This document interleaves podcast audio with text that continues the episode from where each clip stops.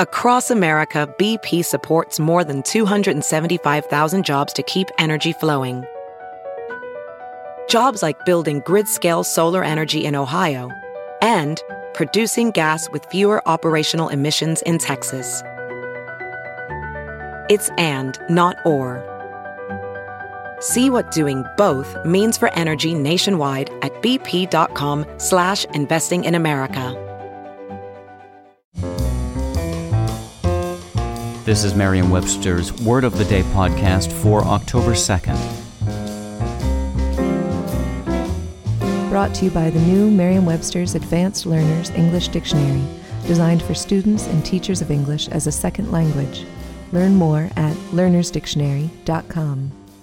Today's word is minion, spelled M I N I O N. Minion is a noun that means a servile, dependent follower or underling. It can also mean one highly favored, an idol, or a subordinate or petty official. Here's the word used in a sentence.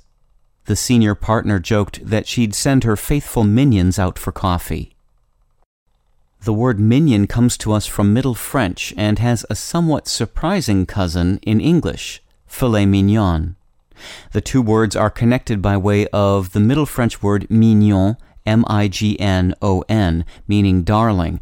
In modern French, mignon means cute.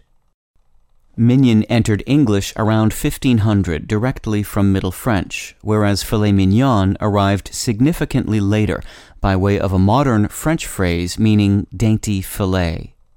The earliest uses of minion referred to someone who was a particular favorite or darling of a sovereign or other important personage.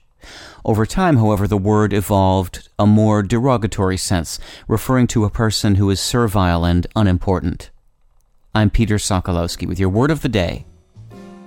Visit the all new learnersdictionary.com, the ultimate online home for teachers and learners of English.